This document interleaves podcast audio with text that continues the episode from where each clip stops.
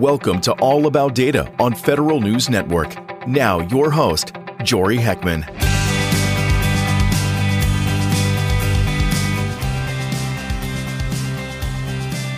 Thanks for joining me this week on All About Data, a conversation with chief data officers and the people who are making data work better in government.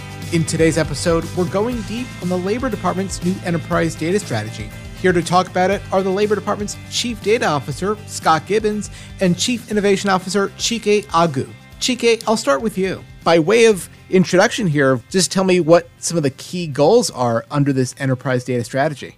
Sure. I can kick off and then really want to throw to, to Scott, who, who is one of our key leaders here. This is our inaugural enterprise data strategy as a department. Also attached to it a, uh, a request for information on open data, which is the first one that we've ever done. And really what this data strategy is, is a statement of principles and a statement of kind of exemplar projects that we want to govern how we use data on behalf of the American worker. I think one of the things that my boss, the deputy secretary, says consistently is that data is, one, is truly one of the superpowers of the U.S. Department of Labor. We are one of the top statistical agencies in the federal government. And whether it's tracking unemployment claims, whether it's monthly job growth and inflation, whether it's tabulating back wages for workers, we bring in so much data. And the question is, how do we bring that data in and then use it on behalf of the American worker? And then, secondly, how do we take that data and put it in the hands of other parts of society who also work on behalf of workers, from researchers to unions to advocates, so that they can use it on behalf of workers? And again, we get that kind of power amplification. The last thing I think that I'll say is, you know, usually data is not seen as the most sexy topic, but when we think about all the things that this administration cares about, from equity in terms of making sure that we're serving all workers equally, to job quality, to making sure that more workers are getting back into work, particularly after COVID or into work for the first time, data is integral to all of those things. And so for us, we see this as again a statement of principles about how we are going to use data um, to accomplish all of these goals on behalf of the American worker. The one last thing that I will say here is that one of the features of this strategy is us going out to the ecosystem, to the stakeholders and public, and asking, "What is it that you want of our data?" Which is a thing that that we don't do often enough in government. And I'll throw it here to Scott because Scott has thought about this for so many years, and really, without him, we would not have this strategy and a lot of the work under it. So, Scott, I'm going to throw it to you. Thank you, Chike. The data strategy is really rooted in uh, a couple of real core pillars in data management. The FAIR principles. Uh, FAIR is an acronym and it stands for making data findable, accessible, interoperable, and reusable. These are principles that guide sort of making our own data more optimal, but they're also really keyed on letting external users get the most out of our data. It's about thinking about the life cycle of data and really embracing these ideas that are encapsulated in the Evidence Act around making our data a strategic asset for the public to use. The data strategy also has a number of goals to it, really keyed around trying to make our data function as that strategic asset. Open data, analytics, really also making sure that we have clear ways to have data guide decision making. We've done a lot in terms of trying to work towards uh, formalizing and standardizing roles for data centric occupations, aligning the development and provisioning of analytical tools uh, with the skills and data sets of data scientists and data professionals. Uh, and I think at the root of the strategy is really this idea of building data culture. It's really important that we all align our activities around making these processes more optimal. Thank you for that, Scott, and thank you for that, Chike. Scott, I actually want to follow up on a point you made about the data centric occupations over at the Labor Department. You know, of course, no CDO is an island in this regard. Can you give me just a better understanding of what the team is like over at Labor? There are a number of things that are going on in the federal government that have been immensely helpful, I think, to all federal agencies, but especially to the Department of Labor. OPM's creation of the new 1560 Data Scientist series has been a real game changer. And I just like to point out that the location of that series in the 1500 series, which is mathematical and professional skills, really roots that job in a set of requirements, a set of skills, a knowledge base that can be really helpful. This is across the federal government, really giving us the opportunity to bring in people with not just broad but deep skill sets who can really help us leverage data in new and different ways. Chike is pushing us to be really innovative in the ways that we use data to try to better inform some of our programs, to become more efficient in the way that we do things. And I think that that's been tremendous. I also think that things like what's sometimes referred to as the SMEQA process, the cross agency data hiring cert, was immensely helpful. Many agencies have experienced, although not all say, that they've had fairly high attrition among their data scientists. There's a number of reasons for that. But this idea of creating an inclusive culture for these data scientists when they come in, where we give them the right kind of tools to be able to do their work, where we let them build communities of practice, where they can share their results and share their experience, where they can kind of grow within our programs and really kind of make a tremendous contribution in pushing the boundaries in terms of what we can do with our data. It's really, really important. I think those are things that are happening across government. Within our department, a lot of our programs are really beginning to build data teams. And when I say data teams, I don't just mean at the national office. It's essential for this to be really tied to the mission. In our regional offices, in our local offices, we're trying to build data capacity in those places. We're trying to build cross-functional teams as well so that data can feed into policymaking, into strategic planning, into program administration. And so I think when we talk about culture change, it's not abstract. It's these kinds of concrete things that we're doing that we hope can really make a difference in raising the kind of capacities and capabilities that our organization has.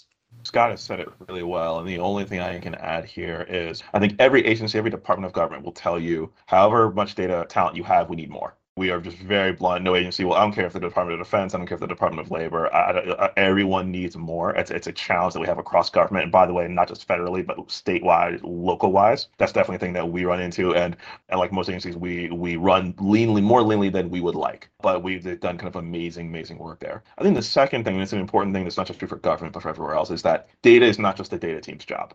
And this is a thing that we very much, I know my boss has said very, very concretely, leadership has to be thinking about how we leverage data, but also how we use it to make certain choices. I can run through a number of examples where data affected program choices. And so that's the thing I, I also think that I'm really proud of at the Department of Labor that is not just the data team's job.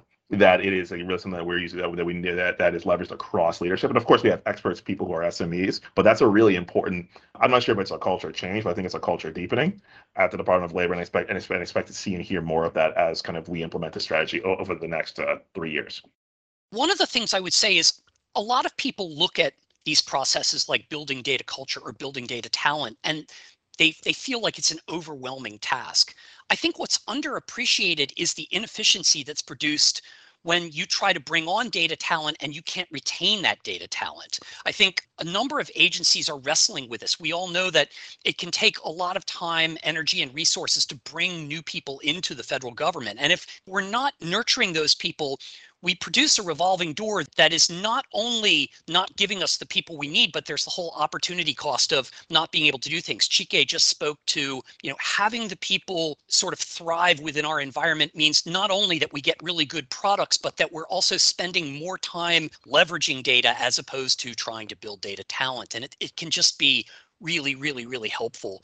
The other thing I'd say is that a lot of what we do at the Department of Labor is rooted in objective assessment. When we were writing the data strategy, we had been consistent with the federal data strategy, conducting data skills assessments for our staff, conducting data management maturity model assessments. We worked with uh, the Partnership for Public Service to do some of their digital capacity assessments.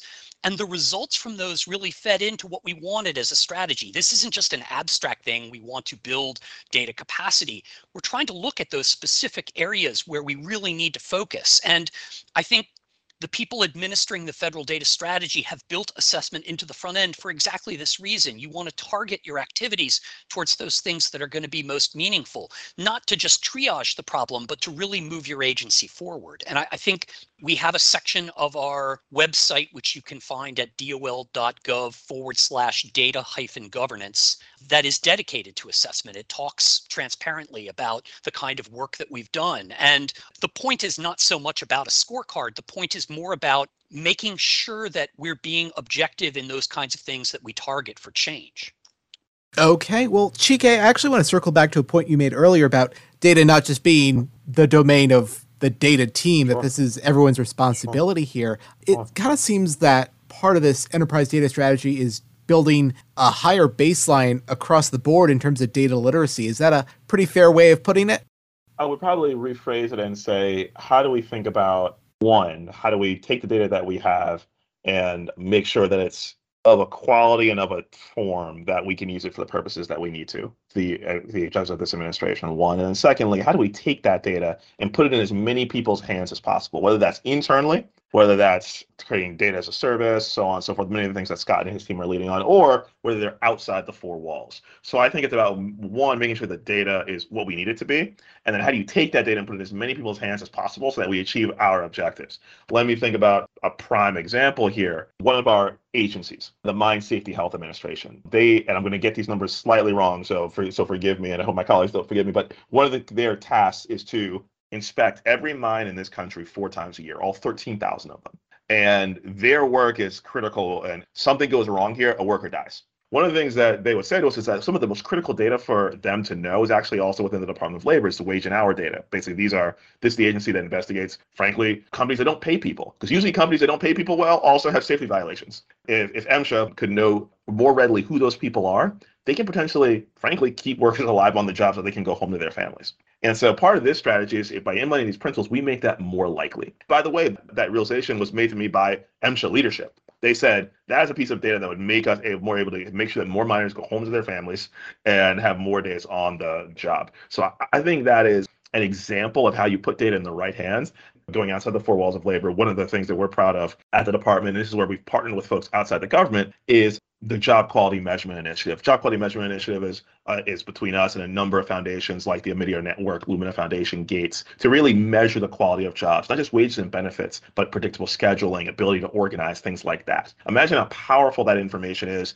to workers who are looking for new jobs, to advocates, to unions, so on and so forth. Again, how do we get that data in their hands so that we're actually making a difference? So I think it's about more about data form, data quality, and then kind of data dissemination, data empowerment, if to, to kind of change around the phrasing. And so that's why I, I it beyond literacy, but actually I'm going that step further. We're speaking with Chike Aguh, the Chief Innovation Officer at the Labor Department. We're also speaking with Scott Gibbons, the Chief Data Officer at the Labor Department. We're going to take a short break, but we'll continue our conversation when we return. I'm Jory Heckman, and you're listening to All About Data on Federal News Network.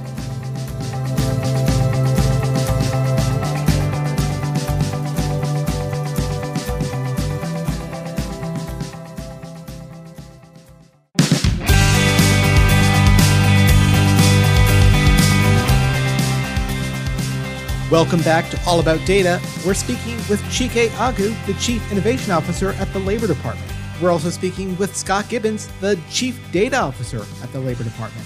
Scott, we'll turn over to you. Of course, the data strategy sets a lot of forward looking goals here.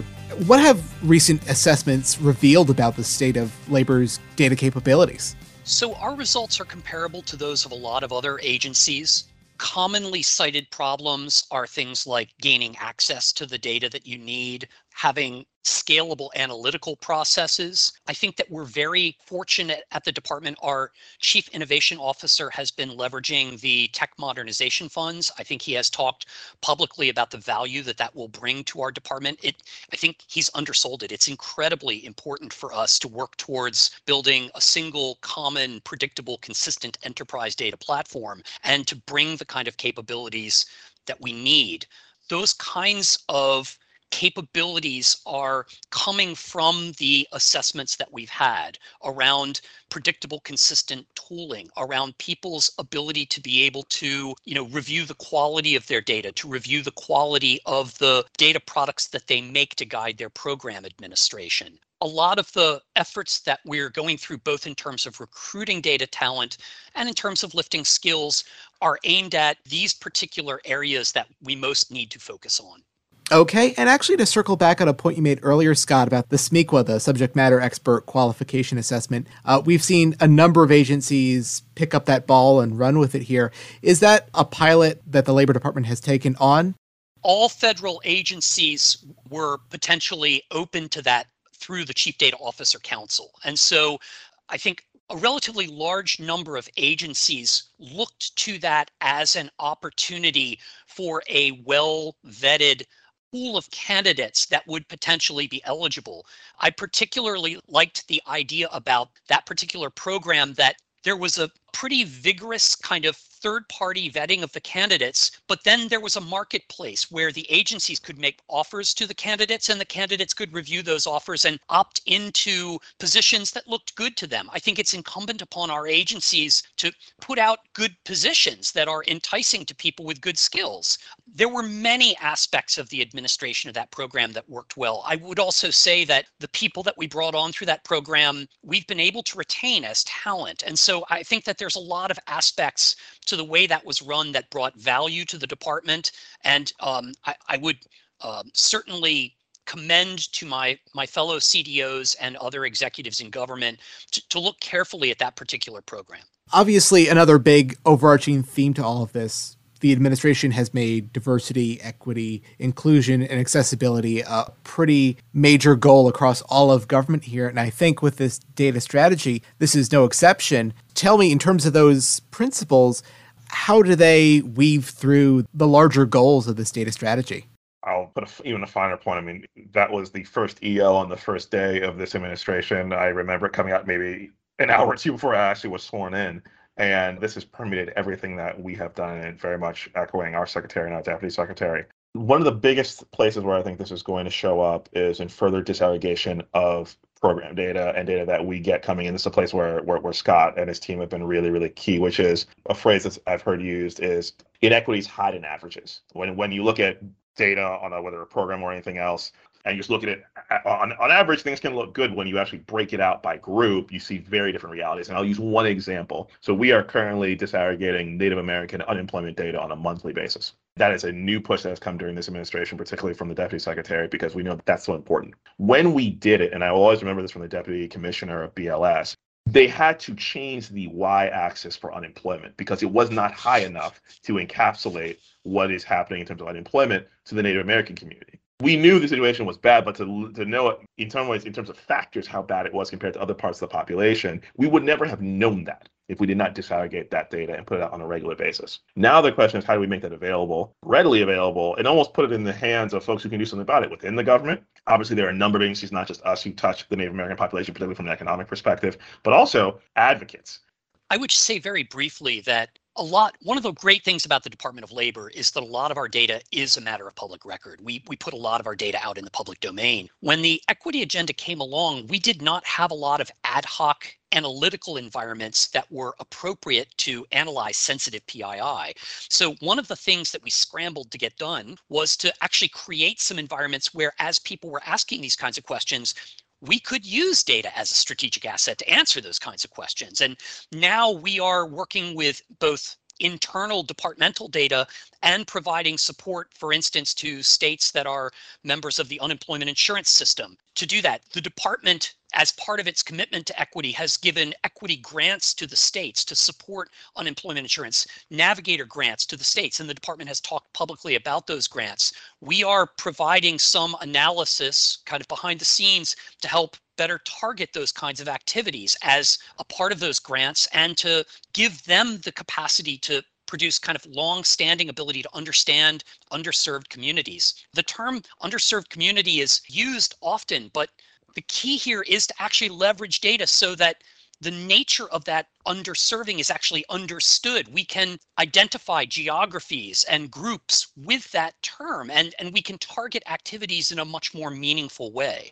And I think that that's a that's a practical application of the equity agenda, and it's also a nice example of where the data strategy is leading us. We should be leveraging the data we have to guide strategic planning, program administration, budget, et cetera how does the enterprise data strategy look at improving the data sharing that exists between agencies?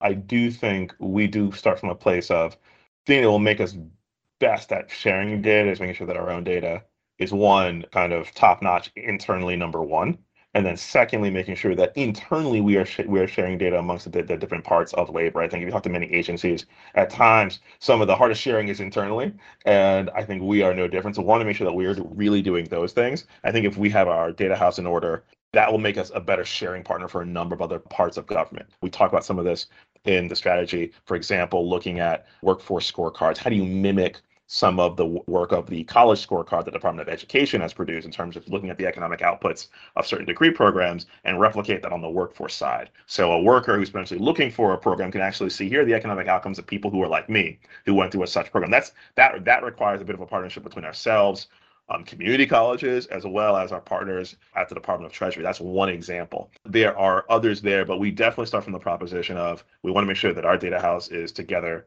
as a, a, a point of, of first focus. And then from there, that'll make us a, a better partner to share with others. Chike is exactly right. You know, the, the last two FAIR principles are making data interoperable so that it can be merged and blended with other kinds of data, whether it's our data going to others or others' data coming to us, or simply linking data within our own enterprise and reusable. It should be comprehensible. It should be um, readily leverageable, right? And so these kinds of goals are specifically aimed at um, increasing the likelihood that we can benefit from bringing data in from the outside and that our data going outside or inside can, can help others. I'll also say something else. A lot of times when people talk about data sharing, they're talking generally about this idea of getting their data outside. I think a lot of what's happening, particularly in analytics, is finding clever ways to leverage external data that's out there now. A common problem in programs is this idea of endogeneity. When you're only looking at your own data, you tend to go in cycles. You you go inspect certain places, you get to know what the results of those are, you, you go back to those places over and over, but you're not really aware of other things that could be possible. And this idea of using external data to give you the widest possible and, and best possible perspective on your regulated community or your stakeholders or the people who are program beneficiaries this gives you the ability to get that wide perspective and identify things you might not have caught previously, particularly as programs grow and evolve. It's particularly important to do that kind of work. And so it is just as important for us to think about getting our data into good shape to be able to generate the greatest benefit when that data is shared with the public, but also to ensure that we can bring external data in and leverage that to give us the best possible perspective on our program administration. That was Scott Gibbons, the Chief Data Officer for the Labor Department. You also heard from Chike Aguh, the department's Chief Innovation Officer. You can find the full interview and transcript on federalnewsnetwork.com. I'm Jory Heckman, and thanks for listening to this episode of All About Data. Thanks for listening to All About Data on Federal News Radio, part of Federal News Network. You can listen to this episode and past episodes anytime in your favorite podcast app. Search for All About Data on Podcast One, Apple Podcasts, or wherever you get your shows.